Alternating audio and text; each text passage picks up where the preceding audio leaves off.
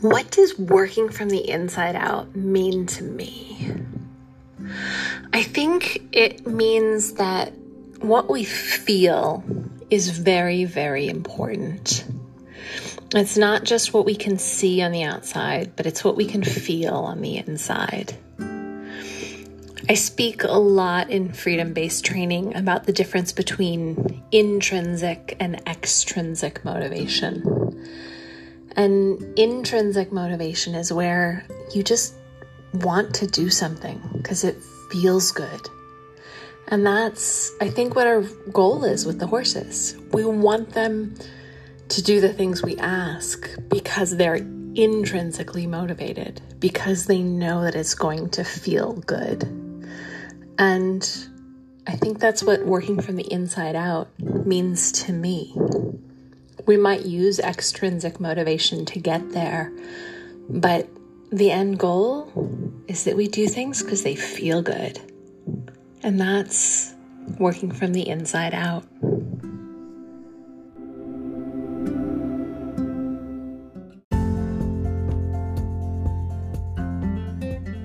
Welcome to Working from the Inside Out with your host, Ellie O'Brien from Finesse Equestrian Training. Come on a journey with me as I chat to some amazing horsey people from all around the world and maybe a few of my own tips too, as I expand my consciousness and challenge my beliefs and ultimately grow as a horse person and human being in general.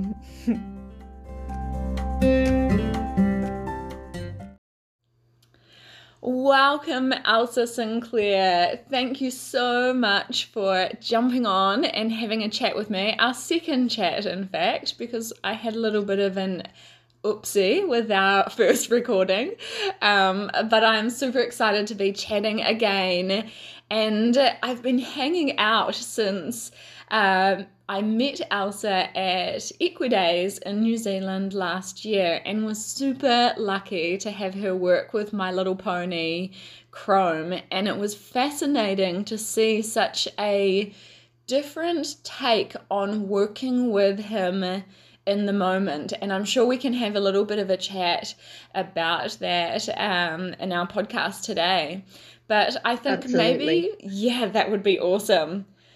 Maybe if we start off, if you haven't already heard of Elsa, I don't know what rock you have been hiding under, um, but I have just been totally inspired by her um, movies and the question that she asked, which was a little bit different to most questions that we, um, I guess, see in the horse world. So I think that I might hand it over to you here, Elsa, and you can dive in and tell us about that question and where it led you. I am thrilled to answer that. Um, it's great here to be chatting with you, Ellie, and uh, I loved meeting you, and I loved meeting Chrome when I was there in New Zealand. It was actually my first trip to New Zealand. No, second trip to New Zealand, but uh-huh really fresh for me to be in a different part of the world and and see that you know all of us horse people have similar wants and desires. We really want to have a good relationship with these animals and we all come about it in slightly different ways. Mm. so a little bit over eight years ago i think i'd have to go back and do the math but i was um, teaching and one of my students asked me a really interesting question she said, Do you think horses want to be ridden? And at that point, I was a horse trainer and I said, Yeah, I think horses love being ridden.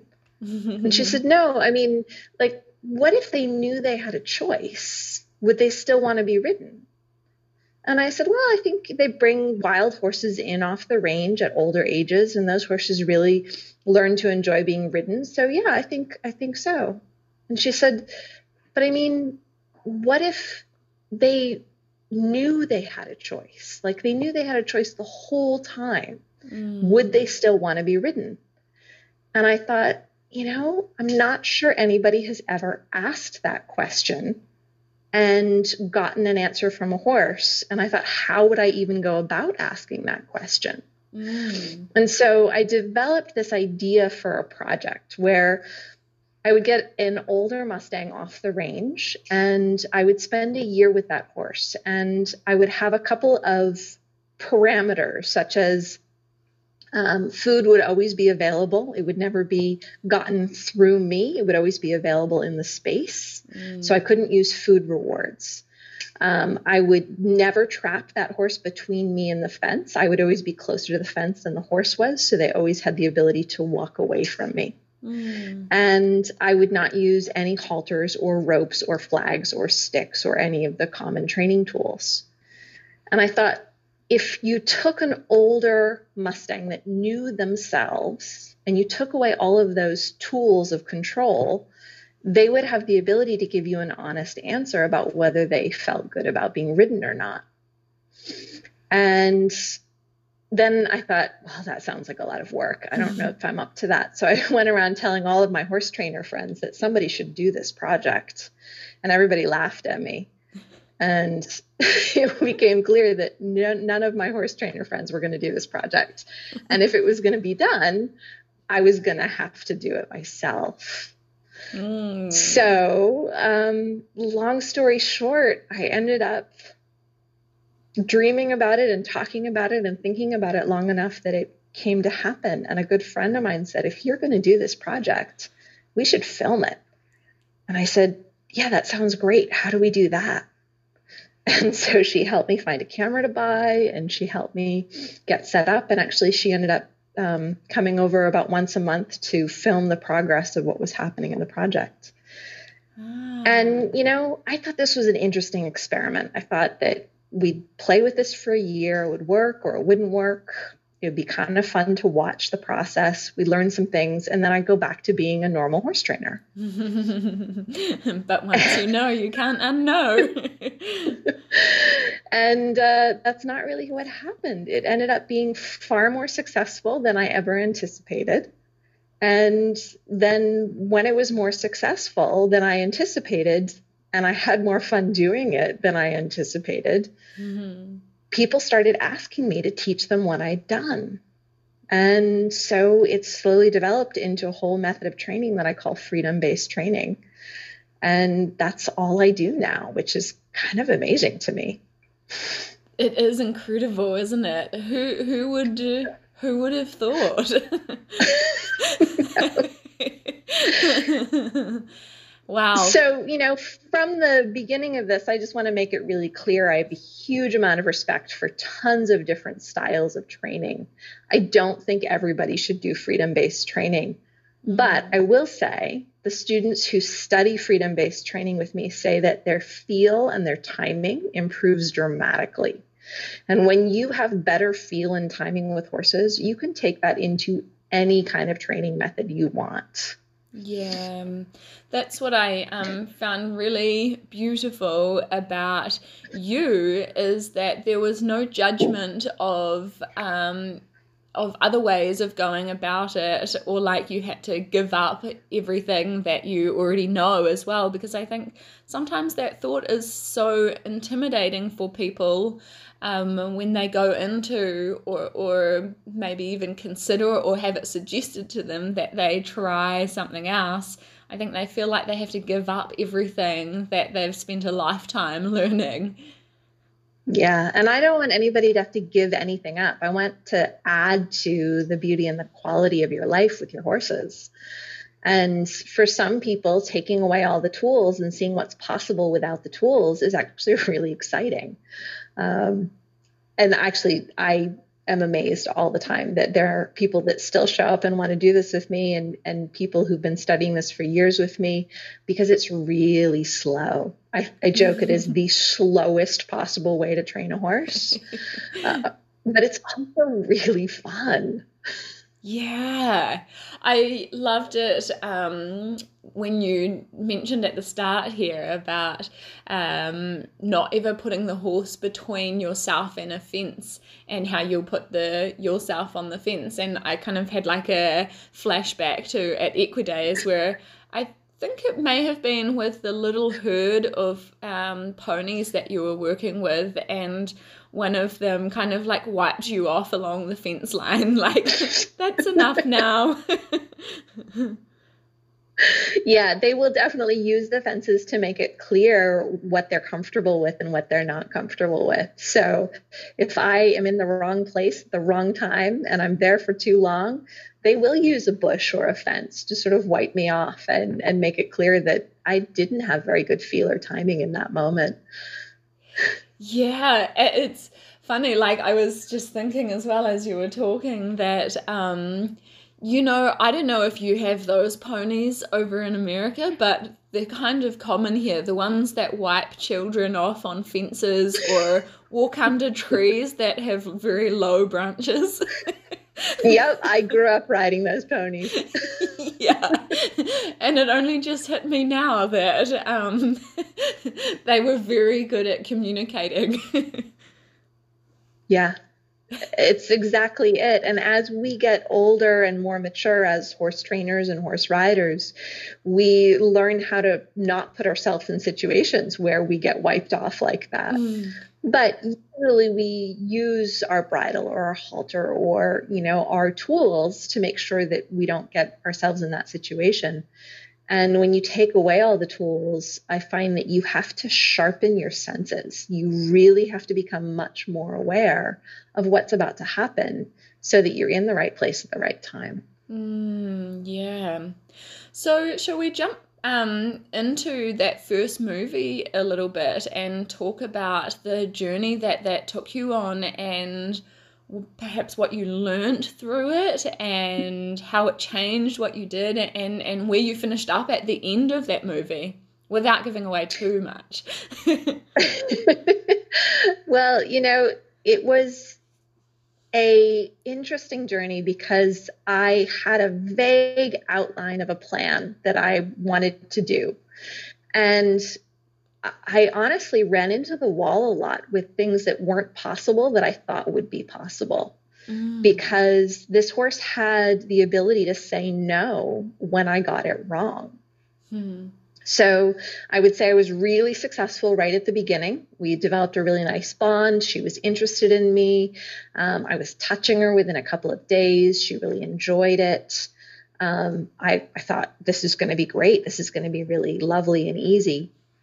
And then um, about the time when I started asking her to move around for me, mm. she made it really clear that how and when and where I asked her to move had a huge impact on whether she was going to say yes or no. And when she said no, she really had no problem with turning her butt and kicking at me because ah. nobody's ever taught her not to do that. Um, that seemed perfectly reasonable to her so there were some hilarious moments where I would ask her to move over and she would spin her butt to kick at me. And the only thing I could do was sprint in the opposite direction because I had no tools. I had no way of saying, no, don't kick at me. Um, I certainly could yell, but um, the point was that my job was to ask in a way that she wanted to say yes not ask in a way where she was likely to say no. Mm. And that was actually a pretty steep learning curve for me. Um, there was a hilarious week where I did a lot of sprinting in the opposite direction because I got things wrong for a while. Yeah. Um, and what it took is me learning how to break things down into smaller steps. Instead of saying, I want you to move over and I want you to move over now, I had to say, well, how would you feel about my hand on your side? And then really differentiate between yeah that's okay and oh that feels really good and i really like having your hand on my side there mm. if you can take them to a place where they really enjoy the touch then when you add a little bit of pressure to it they're much more likely to say yes than if they're only tolerating your touch before you add the pressure mm, because i guess if they're already kind of in a protective survival state then they're going to get to reacting a whole heap quicker yeah. And I know that sounds very obvious when I say it. And, you know, everybody's laughing at me for the fact that it took me a week to figure that out. Mm-hmm. But understanding what the difference is between what a horse looks like when they're tolerating, what it looks like when they're accepting, and what it looks like when they're enjoying is actually something that I don't think we're really taught to read very well. No. Most horse trainers get to the place of acceptance and we go, yeah, that's pretty good. Let's move on. Mm-hmm. Yeah, and I know that I totally and and I would say it's a hundred percent because of having tools so you don't have to you don't have to get to that place of them enjoying it because because you have the ability to pick up on a feel of the halter and maybe use your flag to to ask them to move over. But if you don't have that ability then um then if they're not enjoying it like you say then they they can have a very strong opinion. Yeah and interestingly, about three months into that first movie project, I got on Myrna and I sat on her for the first time, and it was fine. She didn't say no to me. Mm. Um, but what was interesting is she was in what I would call a state of tolerance now. And I got off of her before she said no, before there were any problems. But she would not let me on her back again for another three months. Wow. What do you think? So, do you think you had to have that experience with her in that moment? Or looking back with what you know now, could you have set that up better so that it wouldn't have taken another three months to be able to um, have her say yes to you being on her? Yes, absolutely. I know so much better now about how to set things up for success. Mm. And ultimately, I did have to fail in order to work that out. But um, in hindsight, I watch that movie and, and I shudder sometimes. I think, oh, Elsa, come on, you're better than this. But I wasn't at that point. No. Wow, you were just learning. It was all new territory. Exactly. So, you know, six months into the project, we were riding again. It was a really, really tough learning curve for me to get there. But then once I was there, it was really lovely. And we had a great time um, developing the riding skills. And ultimately, um, I had this idea of a grand finale where we were going to go to this wild remote beach where there's very few people and we were going to play in the ocean as our grand finale to the movie and i thought when i came up with that idea i was just dreaming and it would never really happen yeah. but we actually got there wow that is just stunning yeah so um, as i said ab- above and beyond anything i really expected to be able to do with that horse and uh, it sort of launched me onto this whole career path that I never ever anticipated. And do you still have her now? And how how have like if you do, how have things progressed in your relationship since since the end of the movie? So after the movie was finished, I was absolutely broke. I had uh, no money, so I ended up moving to the city where I could have um, a little bit more reliable access to work. Mm-hmm. And Myrna went out in the pasture and she got a year off where she just got to go be a horse and yeah. not do anything. And then once I was a little bit more financially secure, um, I brought her to the city with me. And I actually took her through all the stages of more dominant training because I thought if I were to die in a car accident, I mm-hmm. need this horse to be educated in a way that normal people can understand and appreciate. Yeah. And so I taught her to wear a bridle, I taught her to wear a saddle, I taught her to have all of the equipment that every normal horse knows how to wear. Yeah.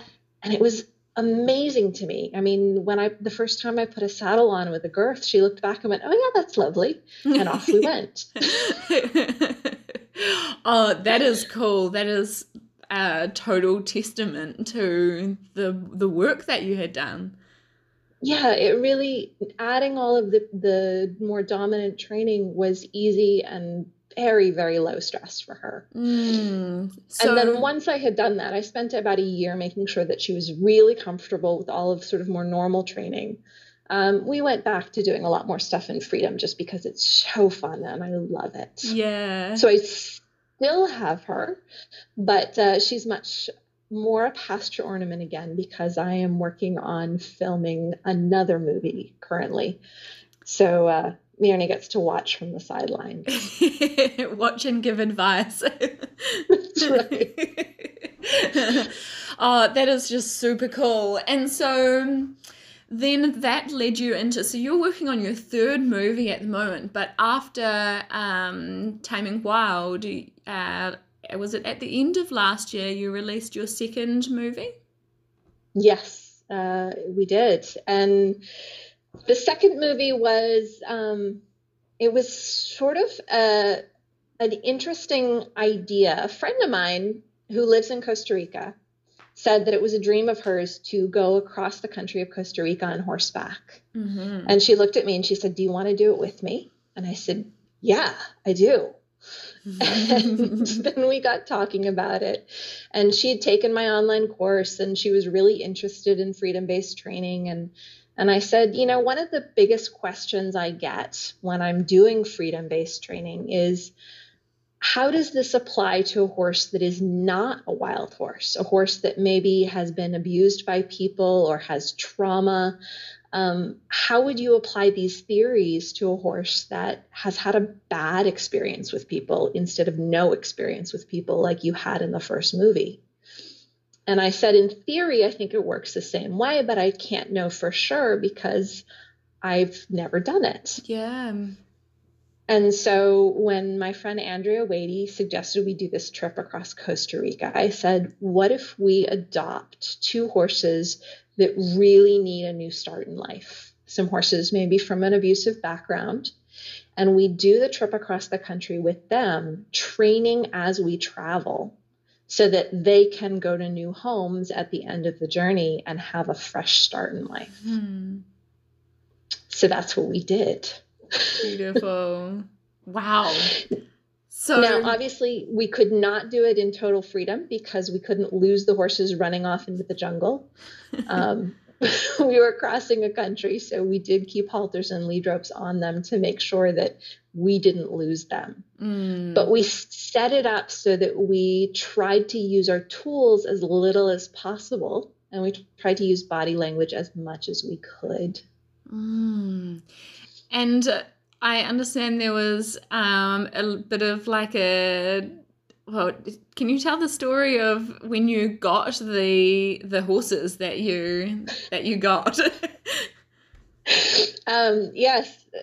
So I was uh, up in Seattle in the United States in Northwest Washington where I live, and Andrea was in Costa Rica. She was doing all the prep, all of the preparations of of things we would need for the movie, which meant she was left to buy the horses for us. We wanted to make sure we bought them in time for them to have food and get healthy before we went across the country. Yeah. So, about six weeks before we were ready to leave, she went to the meat market and she went to buy horses that were being sold for meat. Hmm and she said it was one of the hardest things she's ever done and she can not sure she's ever can go back but yeah. she was there and she ended up bidding on um, a horse for me that uh, was really young and beautiful and um, she wasn't really sure why he was being sold for meat but she mm. won the bid and then after she won the bid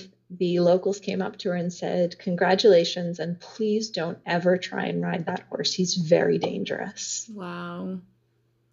And so she called me up and she said, Oh, Elsa, I think I've made a terrible mistake.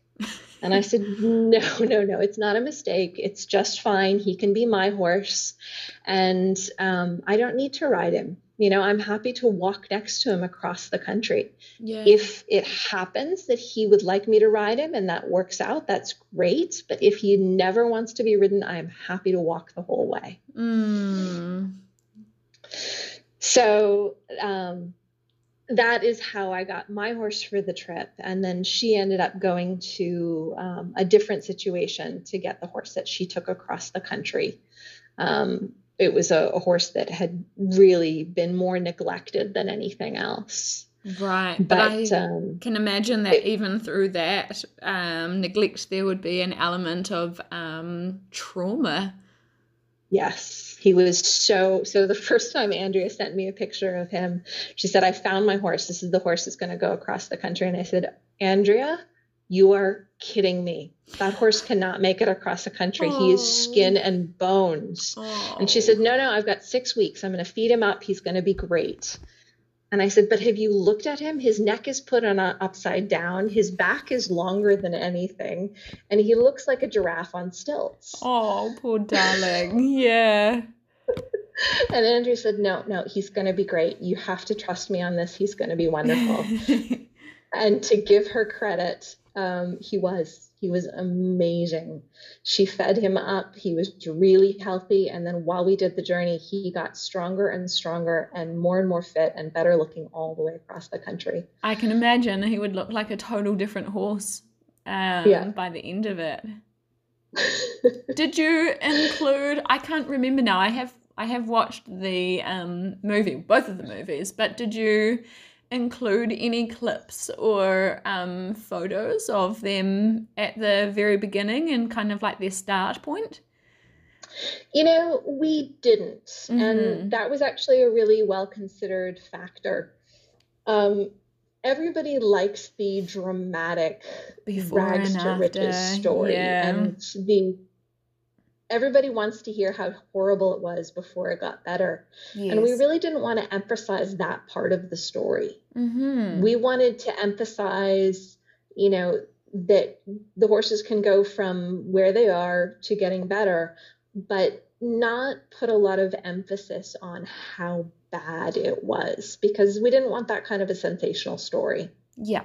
Yeah. Also, we just didn't have cameras down there doing taking any footage yeah. in the six weeks before we started. So there was a, a, purely logistical part about that as well. Yeah, totally. That's um really interesting to to hear that you had considered that part, and I think it's that's really lovely as well because I think sometimes that before after shock factor can also be used um, in not such a great way it felt like it was unnecessary for the story we had to tell. Yeah. And it was an interesting thing for you and I to talk about in this podcast, but it wasn't necessary for the movie itself. Yes. And ultimately, I was really happy with how that whole journey turned out.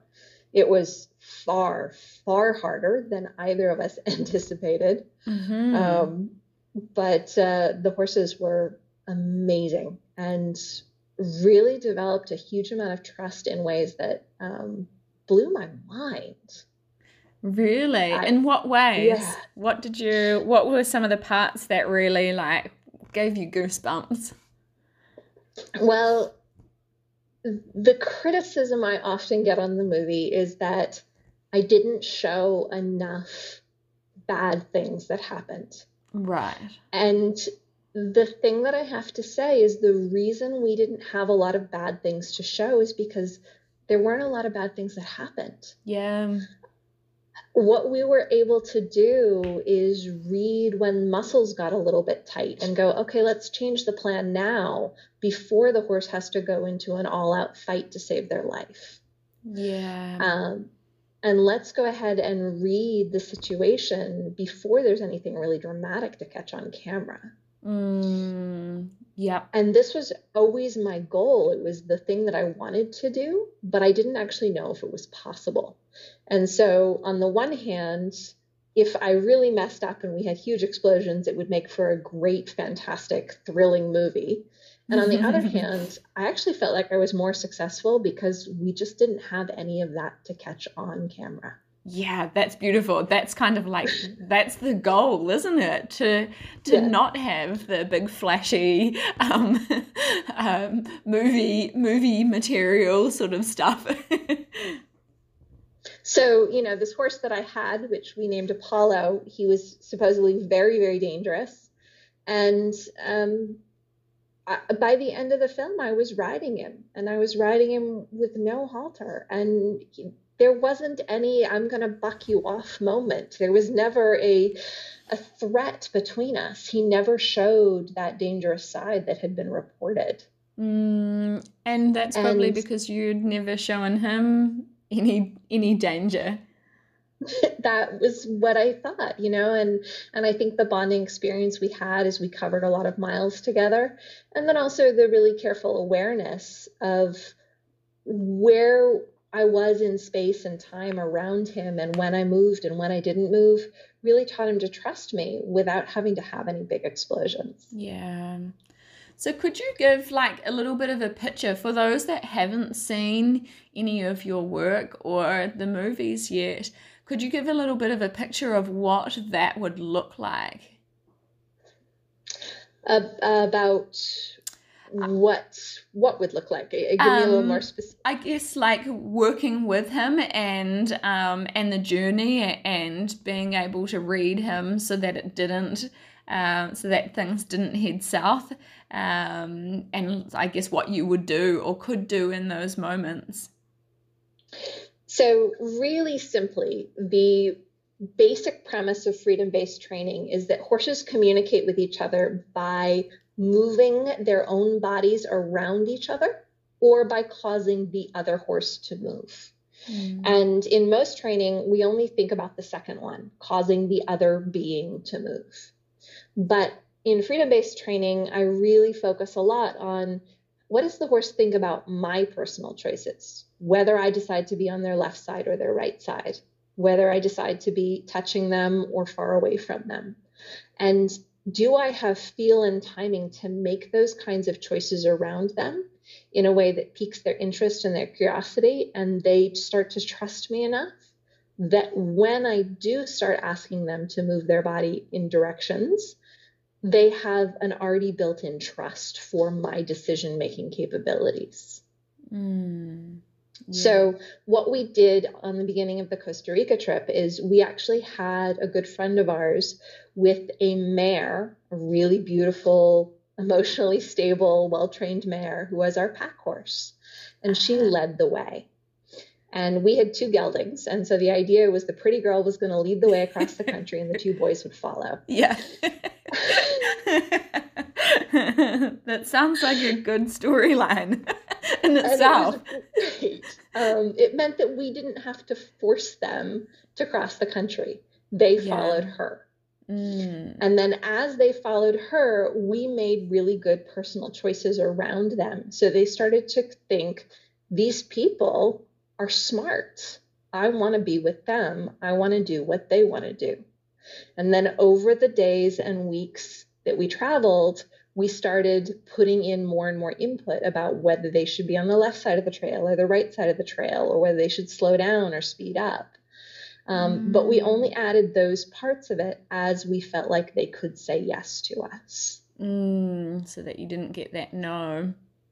Exactly. Yeah. And how did you find it? Um, different to like having that halter on and having to kind of like be going a, a certain place. How did you find that different to um like working with Myrna where where you didn't have an agenda I guess?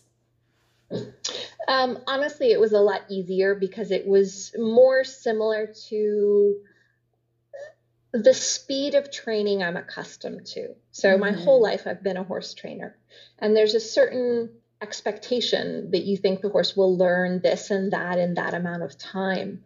And what I found is when we had a halter and a lead on and we were covering a lot of ground, the speed of training was much faster. Horses learned things much more quickly. Hmm. With Myrna, without all of the constant movement, um, I found that the point A to point B took a lot longer. Yeah. And so I named the movies Taming Wild, not because I was taming a wild horse, but because I had to tame that wild streak inside of me uh-huh. that wanted everything now. Well, I had never thought of it that way, but that I can totally relate to that. yeah. So when we have something, some extrinsic motivators, everything goes faster. When you do what I did in the first movie and you take away the extrinsic motivators, the horse really has to want to do everything. And sometimes they just don't want to. Yeah. And if they don't want to do the thing you have in mind, you have to figure out how to break it down into a small enough piece that they say, yeah, I'll try that. Mm. And that could look and, different depending on the horse or the situation. Yes, absolutely different for every horse. They're all unique. How do you find um, working with horses that are like I really love Chrome because he kind of has this, and you probably felt it when you were with him as well.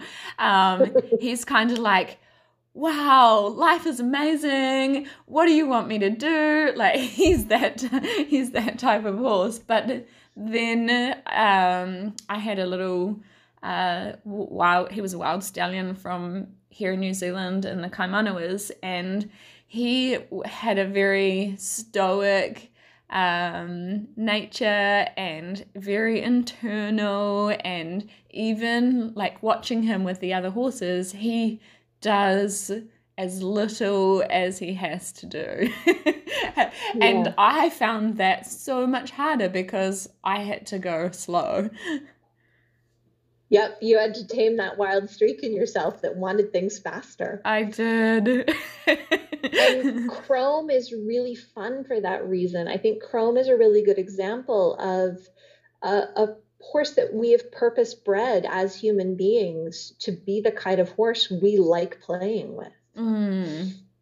And so that's really fun when you take a horse from the wild, you have a horse that's been purpose bred to survive. Yes, and Tama was very good at surviving.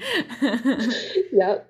So they're not necessarily going to prioritize the kind of things that we think are fun as people. They're going to prioritize what's going to make sure that gets them safely to tomorrow and the next meal and next year. Yeah, yeah. And it was quite funny with Tama uh, there's photos of him from when he was in the wild, and he was always the captions under the photos are a pregnant mare.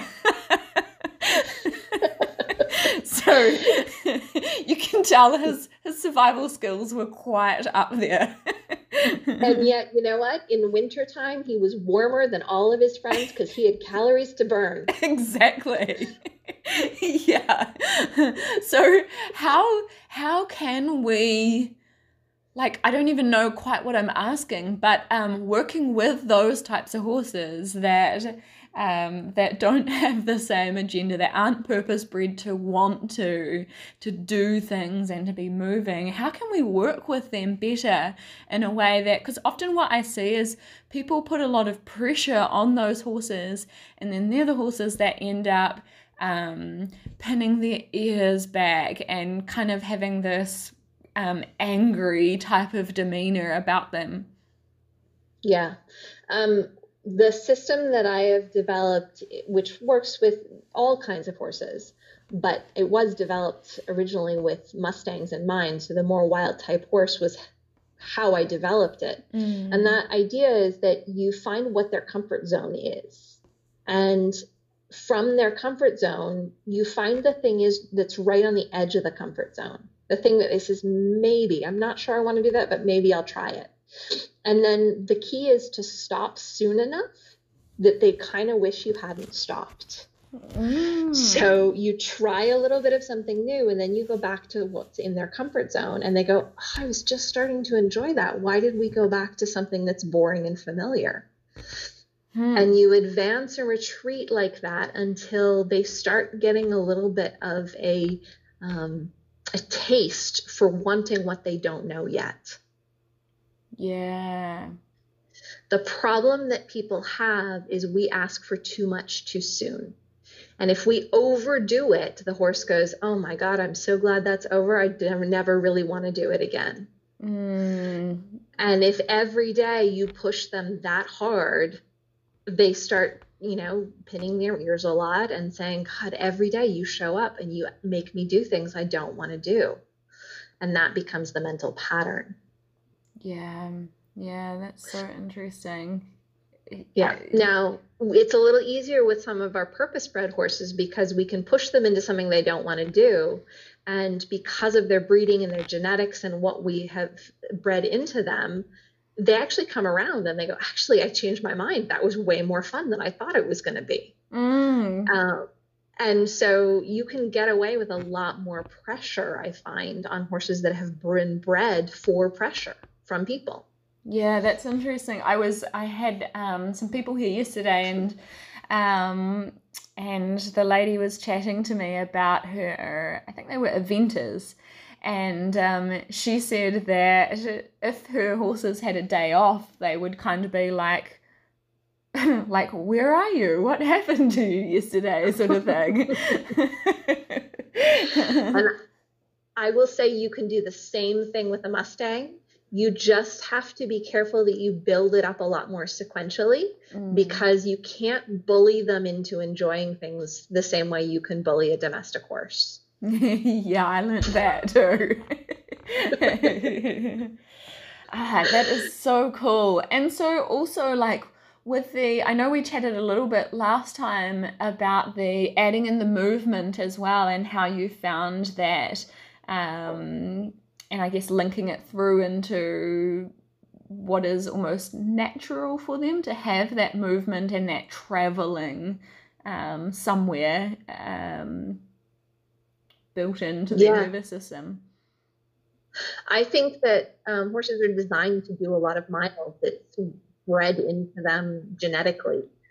And the thing that happens in a horse herd is they experience a lot of different experiences together. They see a lot of different things, they travel across different terrain, um, and all of those variations of experience that they have together as they cover miles creates a much more dynamic and fast bond between partners than if we're going around the same paddock every day. Yeah, you see a lot more different things. I was thinking about um, you know like some of the the godfathers of the horsemanship. And um, I've read about how like Ray Hunt and the likes and how they would be very quickly um, out you know and working the horses on the big ranches and bringing in cattle. And and I kind of just thought well it's although it's it's same but different I guess but same in the sense that they're going out and traveling and moving those miles together and um, and having the experiences and and up to the rider to be able to show them uh, that they can make some good decisions. Exactly. And there is a, a danger in it. If you make bad decisions, you know, it, it can get dangerous out there. Mm. But I think for people who really want to challenge themselves to say, you know, what kind of horseman am I? What kind of trainer am I? um, putting yourself in situations where you go, you know, I know you're young, I know you're green, but we're going to go out and experience some things. And I promise you, I'm going to put you in good situations. It's actually a really fun challenge. Yeah. That's neat. So, you know, that's really what I got to do in that second movie. It wasn't exactly freedom based training, but I took all of the principles that I'd learned in the first movie and I tried to apply them as best I could while also just getting out in the world and covering ground. Mm, and what a beautiful experience. Yeah. and then so now you are filming your third movie which has a different it's different again. Yes it is. Well the third movie actually was the movie i wanted to make first but i wasn't ready to. Aha. Um i was told that um, I should really do that first movie with the stallion.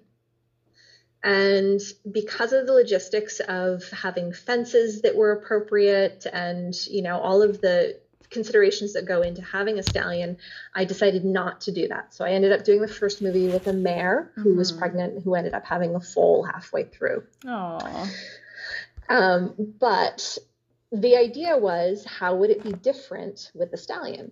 And then the other thing I wanted to find out was um, what happens if you take a horse that's a little bit older. So in the first movie, I started with Myrna, who was four years old when I got her. Yeah. And in this third movie, I've started with an eight year old stallion who lived eight years out on the range. I think he was a fairly successful band leader. Um, he's very sure of who he is. and uh, the idea was to recreate that first movie with a different horse. Um, different in that he's a stallion and different in that he's a little bit older than she was. Mm. Now, just because I can't do anything the easy way, I decided I needed a little contrast. And I decided I was also going to get a stallion that had been through severe trauma and abuse mm. and try and do the same process with that stallion um, just to give a little compare and contrast. Wow. So I ended up getting a retired bucking horse off of the bucking bronco circuit, rodeo circuit around the US. Mm-hmm. Um, he is also eight years old. And um, I quite honestly bit off more than I know how to chew. hey, it's a good way to grow, right? yeah, um, it was supposed to take a year. We are headed into our second year now, and um, uh, let's just say I'm learning more than I ever anticipated. Wow. Um, mainly with that second one, the abuse case. Mm-hmm. Um, he I, I, don't have the mileage like I did in the second movie across Costa Rica. Um, this horse Atlas, who he's the the retired bucking horse. Yeah. Um, he, you know, I can't get a halter on him. Mm. Um, he's terrified of everything, and he came with a history of attacking people. Wow. So really don't want to put him in a corner and put him in that situation. It's really hard to convince a horse that has been pushed to that point of fighting for their lives that you are something different to what they've experienced. Yeah. And, you know, in hindsight, I, I wish that I had had an even better situation where there was, you know, I have big paddocks but ultimately, I think what I've learned so far is any horse that comes from a history of trauma and abuse.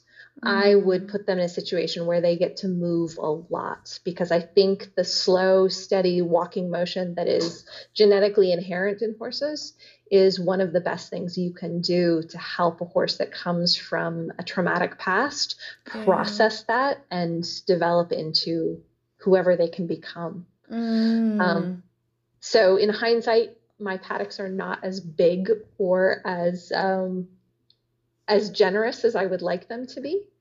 Um, I also was hoping that the two stallions could live together, and it turns out they're like oil and water. So oh. um, they fight quite a lot. Oh and, no! Uh, yeah, that doesn't work. um, so they live next to each other. Um, so there's a lot of things about this third movie that you know I've had to sort of learn the the hard way. Um, but it's fascinating, and I'm still loving the process of freedom based training, even though it's a lot harder this time around. Mm. Um, I have a Patreon group, so people who are interested, I do a weekly update video on what's happening with Ari and Atlas and uh, my struggles and, and trials and tribulations, and also my successes and all the things that are going really well with them. Yeah, that's super. And so, where are you at, and how are you finding it with the um, the Mustang stallion? So he is really interesting. Um, I love him. He is very straightforward, very clear, not difficult at all, mm-hmm. except for the fact that he is one of the slowest learners I have ever met in my life. Oh. and I, I say that actually with a great amount of appreciation. Yeah. Because the thing that goes along with slow learning horses is they are reliable. When mm. they do learn something, it, it's almost impossible to convince them that they haven't learned it. So whatever it is that they have, they have a hundred and twenty percent. And yeah. you can't convince them that they ever didn't know that. so yeah, that's where you have to hope that they've been taught the thing. Uh, if it if it's a horse that has already learned some things, you have to hope it's they've been taught the right things. Exactly. So I'm really pleased with what I've, I've worked with with Ari. I would say that our progress is far slower than I anticipated, but he is probably my favorite horse I've ever had. Mm. Um, he is my rock. Um, I can't wait to see him every morning. Aww. He just feels like the best friend I could ever have it's going to take us a really long time before we achieve the kind of progress I made with my mare in the first movie. Mm. But you know, I'm all for the slow winding road. I want to smell the roses along the way and soak up the journey. And oh, he's fun. He's oh, so much fun for me. He sounds awesome. Dependable. I love that. Yeah, he's very dependable. Huh. So, you know, I've, I've got a big challenge on my hands. I don't know how long it's going to take me to film this third movie. Um, I, I figure it's done when I have some sort of reasonable conclusion to wrap it up in a bow and tie it off and start the editing. But until then, we're just filming every week and seeing what happens along the way. Ah, that's so neat. So weekly, weekly kind of updates and. Yep. How neat. What um like do you think that um with the with the bucking stallion Atlas um mm-hmm. doing those miles like uh like what you did in the second movie so adding that in um h- how could you set up a situation like that? I'm just kind of thinking i guess like if somebody had a horse that could benefit from that how could you do that? If you didn't if you couldn't catch them how could you set up that sort of situation? So this is with Atlas, um, I've actually started a, a, hybrid system where I'm not doing completely freedom based training because yeah. what I found would happen is he would go into a state of freeze and he would be very, very still, either eating hay and not ever looking up from his hay mm-hmm. or falling asleep for hours at a time. And he literally would not move at all. Wow. And then a bird would fly over the paddock and make a loud noise, and he would just about fall down out mm. of terror from the noise that the bird made. Yeah. And he was just such an emotional wreck between his freeze and his flight and his freeze and his flight. And I realized I had to do something for him. And I had him in with one of my geldings, but unfortunately, the, his, the geldings that he got along with also really like to stand around and sleep and do nothing. so that wasn't helpful. so I ended up um, coming up with a very slow, gentle kind of round pen work where um, I can sit in the middle and drink a cup of tea, and Atlas can take a walk around me. And we try and do at least half an hour of that a day. Mm. And he is um, he's very very sensitive and i have to make sure that i don't put too much pressure on him or he does get aggressive yeah um, but i find if he can walk for at least half an hour a day then the random things in the environment don't scare him anymore mm, and, and that, that that felt like a really important part of quality of life for him. Yeah that's great. Do you think it's because he's like bringing his mind back into his body Yes, I think that when he is allowed to freeze up and stand still, as he probably did for most of his life as a bucking horse, my guess is he was kept in small spaces by himself yeah. and then, you know, released into the arena with an electric cattle prod and a rope tight around his belly and then stuck back in a small space to freeze again. So, you know, he's had years and years and years of freeze and explode, freeze and explode. Yeah, practicing that. And so, you know, by changing that dynamic and saying, you know, let's walk for half an hour, it put him into a different mind space where he could actually start to think. And when he could start to think, then stuff didn't surprise him all the time. Mm, it's amazing. I was thinking back to I had a um a pony once who had had he'd had some sort of not great stuff go on in his um, past and um, I, over quite a long period of time, I finally had him at the point where I was able to ride. And I was really lucky that a friend of mine had this beautiful bush track and it was very steep and, um, well, parts of it were, and it was like kind of overgrown with ferns and vines and branches. And part of me was like, what are you doing? This is crazy. but the thing that really surprised me was he did it. And after that ride, just one ride, he was a completely different horse. And it's probably a little bit like what you're talking about. It was like that shared experience together. There's no way yeah. I could have, even if I'd set up pool noodles or something and walked him through them and had them brushing on his legs, I, I feel like we would have had to have done that like repetitively um, to get the same over a long period of time to get the same outcome as we got in one ride. And I remember this one point where she was riding ahead of me, and there was this branch that went across the track, and it was at about knee height on the horses and i watched her walk through and her horse just marches on through it and the, the branch like brushes along his legs and then kind of like whips back and i was like oh, saw it coming towards my horse, thinking he's just going to explode. And he just walked on through it and it brushed through his legs and out the other side and and and we were alive. it's the perfect example of shared experiences that bond you together. That's such a great story. Oh, it was amazing. And yeah, I just thought like there were points in our ride that I had to step up and be there for him and say, you know, we're going to be okay. We can do this. And then when there were times like that where I was thinking that I, that we were going to die, and he's like, "Oh, what are you doing?" yeah, and that's what I find is those shared experiences really do help the horse step up for you. Sometimes, sometimes you're helping them, but sometimes they're helping you. Mm. Yeah. so lovely. I had an amazing experience when we were in one of the toughest jungle areas going across Costa Rica. Um, I got really bad vertigo and uh, I was walking because it was like knee deep mud most of the time. And we got to this incredibly steep hill, and I looked up and I thought, I can't do it. I'm so tired. I can't mm. do it. And at that point, Apollo walked past me and he paused right at his tail, right next to my hand. Oh. And I had been practicing holding onto his tail up hills, and he just waited and he looked back, and I hold out on his tail, and he just marched me up the hill. oh. And I swear he knew that I had nothing left, Aww. and he was there for me. He said, "It's okay. I'll I'll I'll take you up this one." That is so lovely.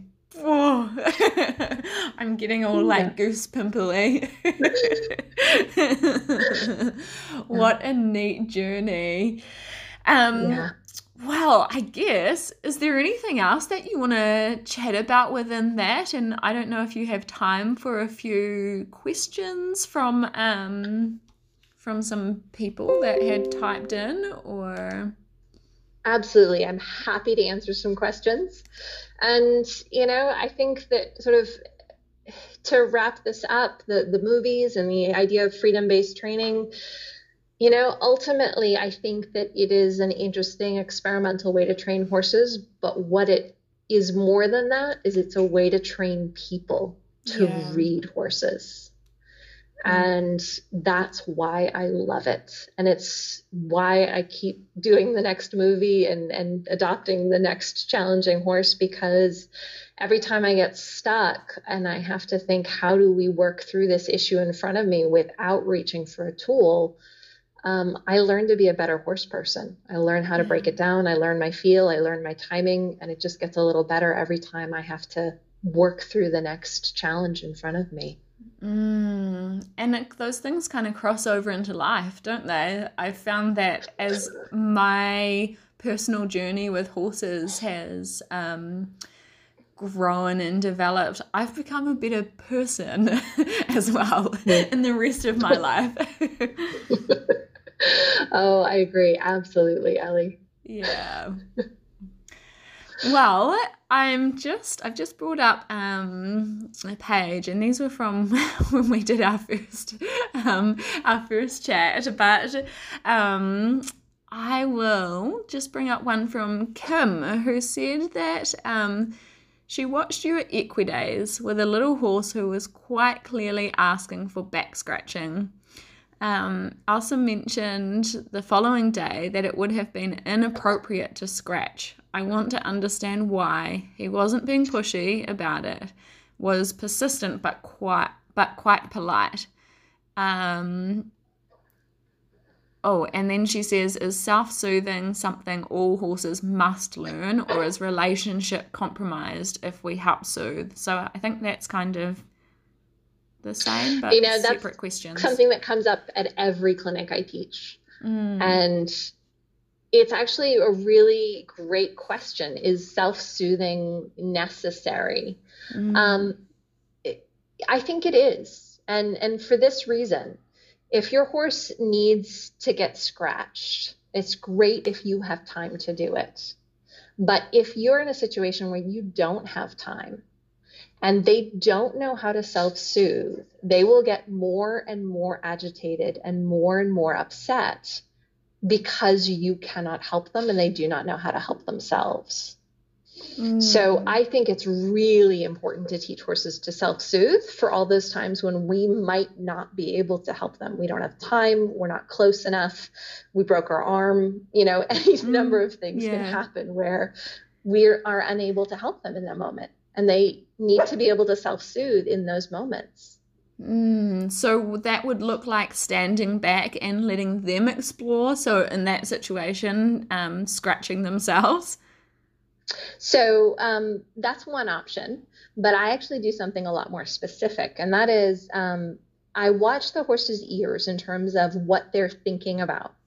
And when they want a, a scratch, they're usually very self focused, which means the ears will kind of hang out to the sides usually. Mm. And what I'm looking for is that they think about something else briefly, um, anything else. It really doesn't matter what. But as soon as they give me an ear flick, I will go ahead and scratch them. And they start feeling like the cue to the human to scratch me is to change my focus. Yeah. And so what happens is when they start cueing humans to scratch them by changing their focus, if the human doesn't have time to scratch them, they will do more and more focus changes trying to cue the human. And the more focus changes they do, the more they start thinking about other things, and then they forget they were itchy. Ah, interesting. So they've soothed, soothed themselves by thinking about other things. Exactly. Ah. So, And it's sorry. really pretty simple to just wait. You know they want to be scratched. Mm. Just wait until an ear flicks. And once they get really good at that, maybe you wait until their ear flicks twice. And then when they're really good at that, maybe you wait until you, their ear flicks three times and you build it up so they have more and more ability to self soothe. Yeah, and so um, waiting for that ear flick before you scratch them? Is that what you mean? Yeah. Mm. So I am all for scratching them. I think it's great. But if you can get them to just change focus a little bit before you scratch them, you've planted the seeds so they will be able to self soothe in the moments you're not able to help them. Yeah, and then you can take that same principle through into anything, can't you? Yes. I think Mm. that teaching a horse to think and change focus is the best thing you can do to teach them to manage their own emotions. Yeah, yeah. Whether it's that they're afraid of, I don't know, a puddle or a plastic bag or whatever it is, introducing a saddle. Yes. Is that correct? Correct. What they end up doing is they end up learning how to advance and retreat their own focus. And so something makes them nervous. They look at that plastic bag and they go, let me look at Ellie for a moment. She'll make me feel better. And then they'll go back and look at the plastic bag again. And then they'll say, okay, still feeling nervous. Let me look at Ellie again. And they'll go back and forth until they go, you know what? Plastic bag really doesn't make me nervous anymore. Hmm. But if they hyper fixate on the plastic bag, they will get stuck long enough. They go, I gotta run. I, I just can't stay here. I gotta run away. Yeah. And so, if we can teach them to advance and retreat their focus, they learn how to manage the intensity of how they feel. Oh, I love that. That's kind of got me thinking. I can. I was just kind of like staring as I'm sitting here talking. I'm listening to you, but staring out the window, like feeling my mind going to all these different places of applying this. And that is the great thing. The things that I've learned in freedom based training are applicable in just about any type of training. Um, and it's the thing that I love to do in my online courses is talk to my students about. So this is what you would do if you have no tools at all. But if you have tools, here's some other ways you can apply the same theory, or the ways that you might change the theory to suit the tools that you have. Mm, yep, that's fantastic. I need to. I need to do your course. oh, that would be so much fun. I'd love to do it with you. Yeah. And that's the great thing about the online courses. I actually do it with all of my students. So I do all the homework that my students are doing, and I'm doing it at my level with my horses while they're doing it at their level with their horses. And it's a really fun shared experience. Oh, that sounds awesome. Yeah, because then you're not kind of being left to your own devices and um, it's easy to get lost, I think. Yeah, yeah. Mm. In any learning process. Yes. Uh, we like community. We are communal creatures, horses and people both. Yeah, yeah, that is very true. Do you have time for one more, Elsa? Absolutely. Okay. um, I saw a headline. This is from Wendy. She says, I saw a headline of Elsa's a while ago that read Alternatives to No. I'm particularly interested to hear her elaborate, especially working with unhandled horses. So when horses say no, they express it with fight or flight. And when they go to fight or flight, we usually need to have sort of a tool to manage that. We need a halter or a pocket full of food rewards or, you know, a close, small fenced area to manage the fight or flight that they feel. Mm. Uh, we want them to think of what their alternatives are to saying no. So when they get a little bit uncomfortable, um, they might say, maybe, maybe I can do that, maybe I can't. And maybe looks like freeze. They just get real still. Their hmm. ears stop moving, their eyes stop moving. And most people think of freeze just as in the extreme of completely shut down. I think there's a lot of really functional types of freeze the horse can use where they go, maybe. I'm not sure about that yet. That's such a good point. Yeah. And from there that's a pretty reasonable place for us to have a conversation with the horse and convince them that you know saying yes is going to be okay. And when a horse says yes what they do is they express thinking. We've talked about that with the ears moving. Yes. They express yielding which is where they make room for you to be with them. Mm. and they express playing so playing is, um, and, and I want to be specific here, playing is not eh, the way horses play necessary. Playing has to be okay for both partners. So with humans, play is really quite gentle. And it looks a lot like curiosity, it looks like interest. Um, mutual grooming is a kind of play where you kind of push into each other's space and it feels good. Mm.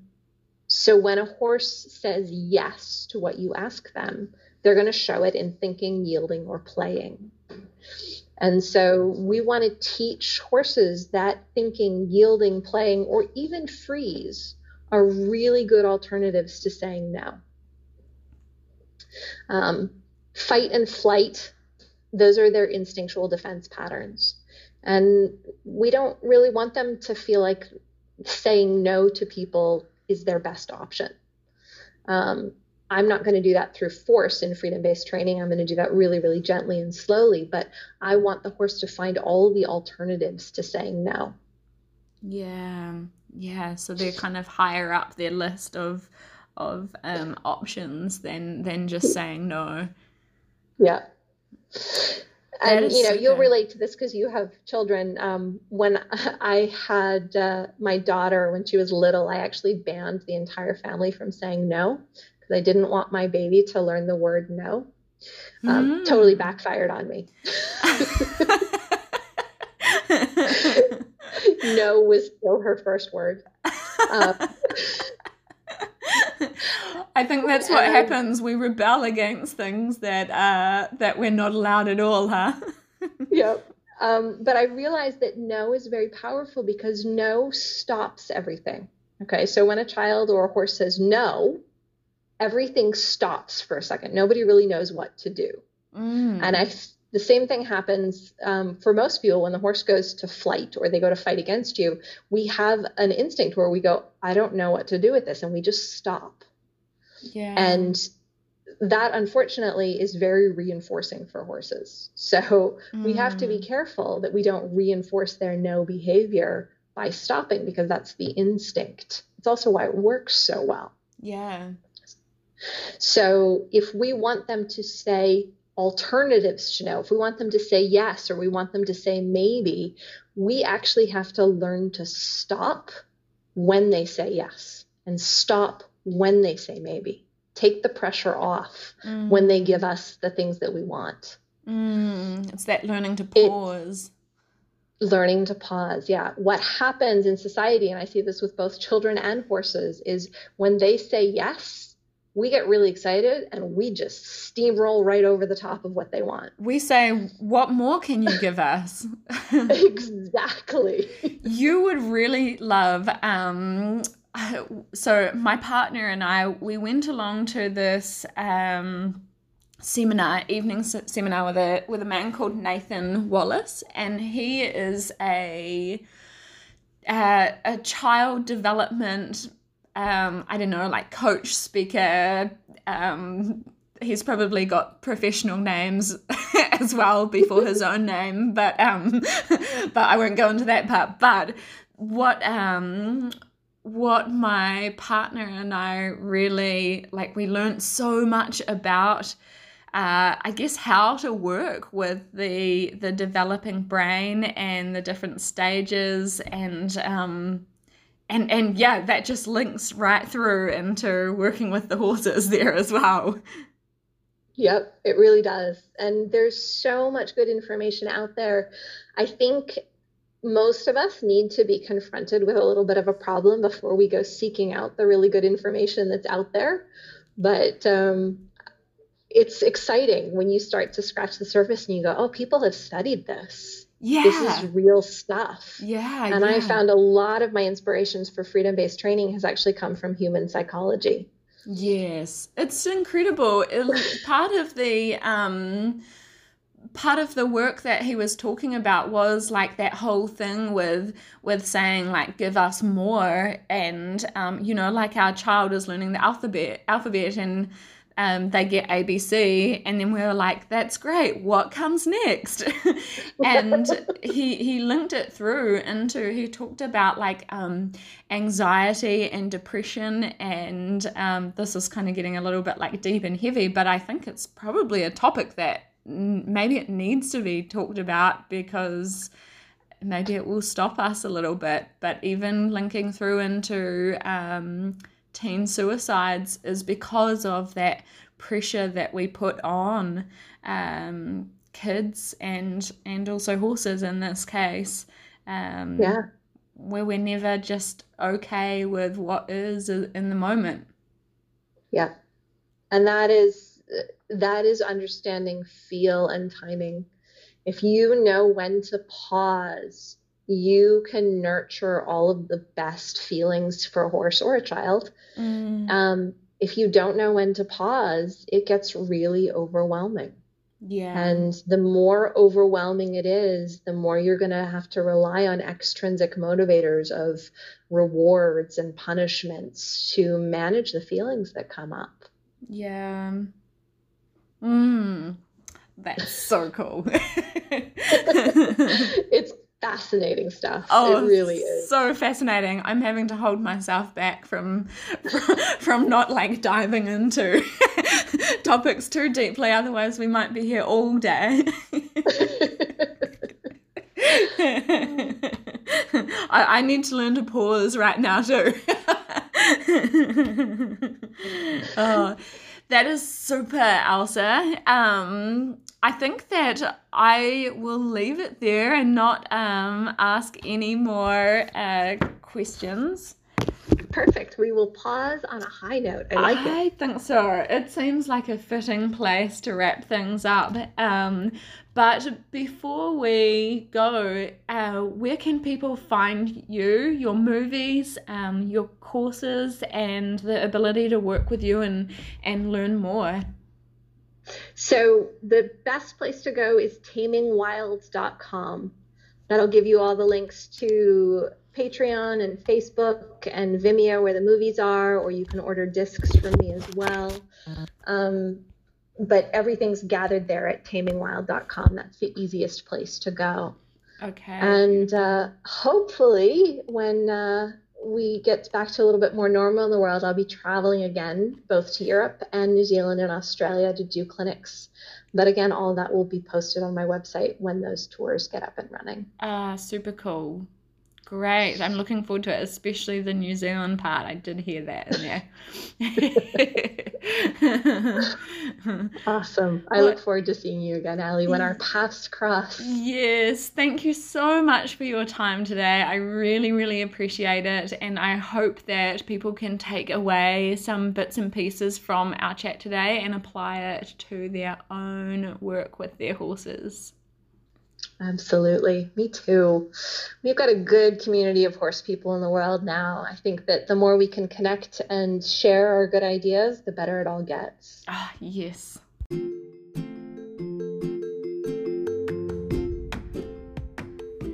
This podcast was proudly brought to you by Finesse Equestrian. For free videos and articles, head on over to finesseequestrian.com.